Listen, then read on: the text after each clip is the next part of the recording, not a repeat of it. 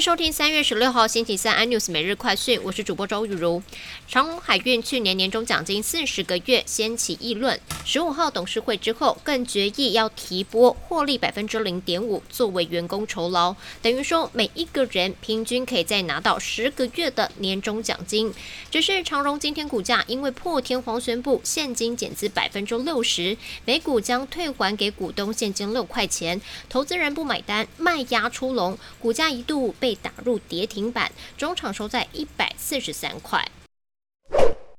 疫情影响，桃园机场去年旅客人次创史上新低，只剩下二零一九年的百分之二。旅客锐减也导致收入减少，重大建设新建的预算超过一千四百亿，让桃机濒临财务危机。日前向交通部提出了增资计划，研议要增资七八百亿，希望政府分阶段逐年协助。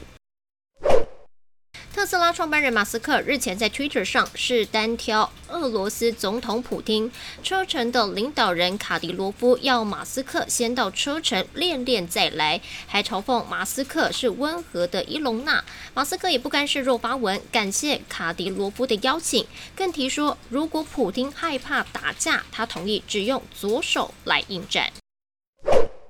中国官媒央视在节目中点名盛行的食品老坛酸菜制造过程脏乱不堪，根本就是黑心食品。使用该款酸菜的台湾厂商康师傅也将相关的产品下架。